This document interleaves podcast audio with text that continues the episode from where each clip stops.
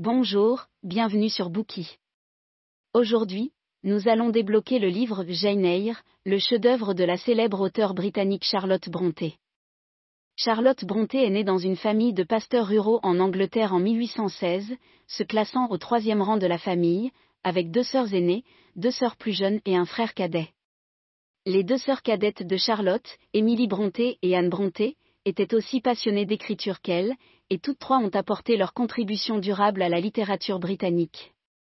Sous le pseudonyme de Curé Bell, Charlotte publie Jane en 1847, qui fait des vagues dans les cercles littéraires et lui assure une reconnaissance mondiale. Le livre raconte comment Jane une orpheline d'origine modeste et d'apparence ordinaire, est devenue une femme forte, indépendante et sûre d'elle après avoir traversé de nombreuses épreuves et lutté contre l'oppression et l'injustice, pour finalement atteindre le bonheur. Orpheline après la mort de ses parents à un jeune âge, Jane a vécu pendant un certain temps sous le toit de sa tante, où elle a enduré beaucoup d'intimidation et d'oppression, avant de passer huit années tumultueuses dans un orphelinat. Malgré cela, Jane Eyre ne s'est pas abandonnée, même après avoir mené une vie solitaire sans personne sur qui compter, elle a continuellement résisté à l'oppression et s'est battue avec ténacité contre son destin afin de poursuivre une vie indépendante et autonome, une vie de liberté et d'égalité. Et a finalement réussi à réaliser un amour idéal et à vivre la vie de ses rêves. Le roman a été écrit au milieu du XIXe siècle à l'époque victorienne en Angleterre. À l'époque, la société était patriarcale et les femmes étaient opprimées sur de nombreux fronts. Une fois, quand Charlotte avait 20 ans, elle a envoyé plusieurs courts poèmes qu'elle a écrits à Robert Southey, un grand poète anglais à l'époque, dans l'espoir de recevoir ses éloges et ses encouragements. Pourtant, dans sa lettre, Southey lui a simplement donné une réponse brusque, déclarant que la littérature n'est pas l'affaire d'une femme et elle ne peut pas l'être. La lettre de Southey a porté un coup dur à Charlotte, mais elle n'a pas abandonné ses ambitions littéraires sur le champ. Afin d'assurer le succès de la publication de Jane Eyre, Charlotte a utilisé le pseudonyme masculin Curébel, cela a prouvé à quel point le chemin vers une carrière dans les arts littéraires était difficile pour les femmes à l'époque. Dans un tel contexte sociétal, les thèmes féministes de la résistance courageuse, de la poursuite de l'égalité et de la défense des droits des femmes, tels qu'ils sont véhiculés dans le livre, étaient extrêmement rares et précieux et ont joué un rôle important dans la promotion de la libération des femmes à l'époque. Nous allons maintenant parler de ce livre en détail sous deux angles, afin de comprendre et d'apprécier pleinement la vie de Jane Eyre. Dans la première partie, nous raconterons l'intrigue du roman et ferons un voyage à travers la vie de résistance de Jane Eyre. Dans la deuxième partie, nous analyserons les concepts féministes dépeints dans Jane Eyre. Première partie, résumé de l'intrigue. Jane Eyre est née dans une famille de pasteurs pauvres, et ses deux parents sont morts du typhus alors qu'elle était encore enfant. Depuis lors, elle vit à Gateshead avec sa tante, Madame Reed. Madame Reed a deux filles et un fils John, qui est de 4 ans l'aîné de Jane. Jane n'a aucune propriété sur sa vie à Gateshead où elle est considérée comme inférieure au poste. Madame Reed la traite avec une froideur et une cruauté totale, ce qui lui rend la vie difficile à tous égards. John est un cauchemar encore plus grand pour Jane, non seulement il l'humilierait et l'insulterait verbalement, mais il la battrait aussi physiquement de façon continue. Les deux filles de Madame Reed sont également froides et distantes envers Jane. De plus, même les serviteurs de Madame Reed la méprisent. Jane supporte tous les abus et les brimades sans se plaindre, essayant tous les moyens nécessaires pour plaire à sa famille d'accueil, dans l'espoir que l'obéissance puisse lui valoir la moindre parcelle de compassion. Mais tout cela est finalement vain, tout ce qu'elle obtient en retour de sa gentillesse, c'est une malveillance encore plus débridée. Lorsque Jane a dix ans et que John la bête une fois de plus, elle réalise soudain que tolérer ses coups ne ferait qu'encourager les tendances violentes et cruelles de John. Elle décide donc de se défendre, en rassemblant toutes les forces de son corps frêle pour frapper John à main nue, sans se soucier de savoir si elle va vivre ou mourir. Comme si elle voulait libérer toute la rage qu'elle a accumulée au fil des ans, elle décide de se battre jusqu'au bout. La résistance de Jane fait réagir tout le monde, y compris Madame Reed, avec rage et incrédulité. Ainsi, Madame Reed ordonne à ses serviteurs d'enfermer Jane dans la chambre rouge. La chambre rouge est une chambre froide et silencieuse, être emprisonnée dans ses enceintes vides et fermées rend Jane mentalement tendue. Elle pensa à la façon dont son oncle, M. Reed, était décédé dans la chambre rouge. Elle est soudainement devenue superstitieuse, une lumière mouvante sur le mur lui a rappelé un fantôme et elle s'est évanouie de peur. Après que Jane soit sortie de la chambre rouge, elle tombe dans une crise de maladie et fait la connaissance de l'apothicaire Monsieur Lloyd. Pour la première fois, Jane rencontre un étranger sans méchanceté envers elle, et elle ne peut s'empêcher de raconter tout son parcours et ses circonstances tragiques. Monsieur Lloyd en vient à comprendre qu'en dehors de sa famille à Gateshead, Jane n'a pas d'autres parents sur qui elle puisse compter, et il lui demande si elle souhaite aller à l'école. En réalisant que cela signifie quitter Gateshead, Jane accepte immédiatement. Par la suite, Jane est remplie d'un sentiment d'anticipation, attendant avec impatience le jour où Monsieur Lloyd pourra réussir à convaincre sa tante de la laisser aller à l'école et de commencer une nouvelle vie. Effectivement, le début de sa nouvelle vie arrive enfin. Après deux ou trois mois, un homme appelé M. Brocklehurst apparaît à Gateshead, il n'est autre que le directeur de l'école Lowood, et est venu pour mieux évaluer la situation de Jane. Jane est enfin au bord d'une nouvelle vie, pourtant, ce nouveau départ est terni lorsque Madame Reed dit à M. Brocklehurst que Jane est une menteuse pathologique et leur demande de la discipliner plus durement. Aux yeux de Jane, la façon dont Madame Reed l'a calomniée devant le directeur de l'école a pratiquement détruit tout espoir qu'elle avait de pouvoir recommencer à zéro dans le futur, et cela lui cause une angoisse énorme. Après le départ de M. Brocklehurst, Jane ne peut plus tolérer l'humiliation totale à laquelle Madame Reed la soumet constamment et décide de résister et de se venger. Elle déclare à Madame Reed, Je ne vous appellerai plus jamais tante de toute ma vie. Je ne viendrai jamais vous voir quand je serai grande, et si quelqu'un me demande comment je vous ai aimé, et comment vous m'avez traité, je dirai que la seule pensée de vous me rend malade, et que vous m'avez traité avec une cruauté misérable. Ces mots font que Madame Reed oublie momentanément sa rage, et elle semble soudain quelque peu troublée, voire effrayée. Pour la première fois, Jane goûte à la victoire et la sensation d'être libérée de ses liens surgit du plus profond d'elle-même. Quelques jours plus tard, Jane part seule pour l'école Lowood. L'école Lowood est un orphelinat et l'âge des filles qui y sont inscrites varie de 9 à 20 ans. Tous ont les cheveux soigneusement peignés et portent des vêtements uniformément inhabituels. La discipline au sein de l'école est sévère, et la nourriture est toujours insuffisante et si peu appétissante qu'elle est difficile à avaler, à tel point que les enfants préfèrent souvent se coucher le ventre vide. De plus, on ne leur donne pas de vêtements chauds ou épais pour se protéger du froid en hiver, et leurs bras et leurs jambes seraient souvent gelés et engourdis. Même si la vie à l'école Lowood est marquée par le froid et la famine, Jane la chérit toujours beaucoup et essaie de tout faire du mieux qu'elle peut. Ici, elle rencontre une amie appelée Helen Burns. Helen est une lectrice prodigieuse et est toujours calme et pondérée. En classe, Hélène répond à toutes les questions du professeur avec facilité, mais elle est toujours punie, pour des choses insignifiantes. Elle supporterait ces punitions en silence, ne ripostant jamais une seule fois. La soumission d'Hélène face à un tel traitement injuste rend Jane folle. Elle dit à Hélène qu'il devrait riposter férocement chaque fois qu'il rencontre une injustice plutôt que de la laisser tomber, tandis qu'Hélène soutient que la violence ne peut jamais résoudre la violence. Bien qu'Hélène ne parvienne pas à convaincre Jane, elle lui offre une nouvelle perspective sur la vie et le destin. Juste comme ça, Jane a vécu à Lowood pendant trois semaines. Pourtant, elle reste constamment inquiète à propos d'une chose en particulier, l'arrivée de M. Brocklehurst. Malgré ses souhaits les plus profonds, l'événement qu'elle redoute le plus se produit enfin, M. Brocklehurst arrive finalement.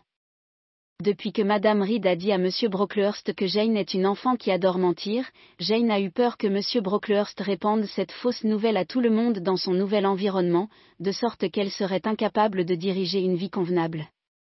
À son arrivée à l'école, M. Brocklehurst, à certaines occasions, insiste sur le fait que les filles ne devraient pas recevoir une meilleure alimentation car elles ont besoin d'apprendre la patience et la maîtrise de soi, à d'autres occasions, il souligne que les filles doivent garder leurs cheveux simples et simples et respecter strictement les règles et le code de discipline de l'école. Craignant d'être découverte par M. Brocklehurst, Jane prend grand soin de se cacher de lui, malheureusement, elle finit par attirer son attention de manière bruyante lorsqu'elle laisse tomber accidentellement une ardoise qu'elle utilisait pour dissimuler son visage. L'événement que Jane redoutait le plus est enfin arrivé comme elle le redoute, M. Brocklehurst ne l'a en effet pas oublié. Il informe aussitôt tous les professeurs et élèves présents que, cette fille, qui pourrait être un des agneaux de Dieu, est un petit naufragé, et un enfant pour qui le mensonge est inné. Il punit Jane en la faisant se tenir debout sur un tabouret pendant une demi-heure, période pendant laquelle il interdit à tout le monde de lui parler. Jane se sent complètement humiliée par une telle punition, elle aspirait à recommencer sa vie, à gagner le respect et l'amour des autres, pourtant, les quelques mots que Madame Reed a dit à M. Brocklehurst ont détruit tout ce dont elle avait toujours rêvé en un clin d'œil. Pendant cette période où Jane est plongée dans les profondeurs du désespoir et de la misère, Hélène lui apporte beaucoup de réconfort et lui dit que tant qu'elle aura la conscience tranquille, elle pourra certainement encore se faire des amis. Une enseignante de l'école Lowood, Miss Temple, montre également beaucoup d'inquiétude à Jane et lui offre une aide précieuse. Miss Temple enquête en détail sur les antécédents de Jane, après avoir vérifié la véracité de ce que Jane a partagé avec elle, aide Jane à remettre les pendules à l'heure devant tout le monde.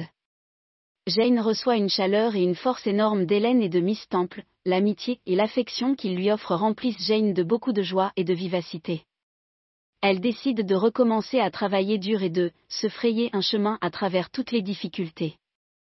Elle commence à apprendre le français et la peinture, et au fil du temps, sa vie devient plus riche et plus significative. Cependant, sa bonne fortune prend bientôt un mauvais tournant. En avril, l'ombre de la mort commence à planer sur l'école Lowood. De nombreuses filles commencent à être infectées par le typhus, et comme la nourriture fournie par l'école est de mauvaise qualité et que les filles ne reçoivent ni une nutrition adéquate ni accès à un traitement médical approprié, beaucoup d'entre elles finissent par mourir. Malheureusement, Hélène finit par faire partie de celles qui ont perdu la vie à cause de la fièvre typhoïde. Son décès entraîne une douleur traumatisante pour Jane. Le grand nombre de victimes du typhus place rapidement l'école Lowood au premier plan du public, et plusieurs pratiques louches de l'école sont révélées, notamment la quantité insuffisante et la mauvaise nutrition de la nourriture fournie, ainsi que d'autres problèmes concernant la fourniture de vêtements et la mauvaise qualité de agrément.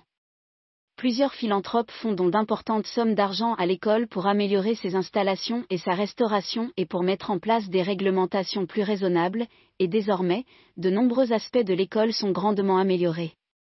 Après que l'école ait subi des améliorations, Jane continue d'y rester pendant encore huit ans, en tant qu'étudiante pendant les six premières années, puis en tant qu'enseignante les deux dernières années. Désireuse de faire quelque chose d'elle-même, elle travaille dur pour apprendre par tous les moyens possibles. Dans cette période, son amitié avec Miss Temple est une source de joie immense pour Jane. Cependant, Miss Temple quitte finalement l'école Lowood après son mariage, et Jane commence à envisager de changer son mode de vie et de s'aventurer dans le monde au-delà. Jane décide de trouver un nouvel emploi et publie donc une annonce dans les journaux proposant ses services en tant que gouvernante. Une semaine plus tard, elle reçoit une réponse, une dame de Thornfield près de Millcote décide d'embaucher elle comme gouvernante. Par la suite, Jane part pour Thornfield. Jane arrive à Thornfield, où elle apprend que la femme qui l'a embauchée est la femme de ménage de Thornfield et que l'élève à qui elle doit enseigner est une fille du nom d'Adèle Varan, âgée de 7 ou 8 ans. Le propriétaire de Thornfield est un homme du nom de Monsieur Rochester et Adèle est son enfant adoptif. Un jour de janvier, Jane fait une course pour poster une lettre. La route est entièrement recouverte de glace en raison du froid glacial de l'hiver. Alors qu'elle marche le long d'un petit chemin, elle entend le bruit des sabots d'un cheval et aperçoit quelqu'un à califourchon sur le cheval, un homme d'environ 35 ans. Peu de temps après, le cheval et son cavalier tombent au sol. Jane s'approche rapidement pour offrir son aide, seulement pour être directement rejetée. L'attitude brutale que cet homme véhicule dans son rejet incite Jane à renoncer également à tout semblant de politesse, et elle insiste sèchement pour l'aider, refusant de le laisser au bord de la route. En fin de compte, cet homme cède et accepte l'aide de Jane, permettant à Jane de l'aider à remonter sur son cheval. Ce n'est qu'à son retour à Thornfield de son voyage que Jane découvre que l'identité de l'homme qu'elle a aidé après être tombé de cheval n'est autre que le propriétaire de Thornfield, M. Rochester. Le lendemain, M. Rochester demande à Jane de le rencontrer dans son salon. Une fois de plus, Jane est capable d'avoir une vision claire de son apparence, ses traits semblent sévères, comme s'il serait facilement en colère, et lorsqu'il interagit avec Jane, il apparaît comme brusque et furieux.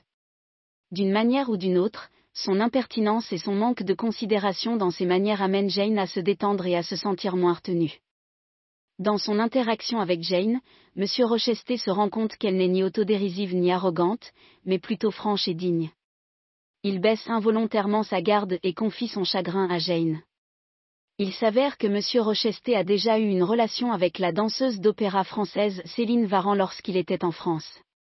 Séduit par Céline, il lui offrit toutes sortes de cadeaux, pour découvrir plus tard qu'elle l'avait trahi en ayant une liaison avec un amant bon à rien, et l'avait ainsi profondément humilié.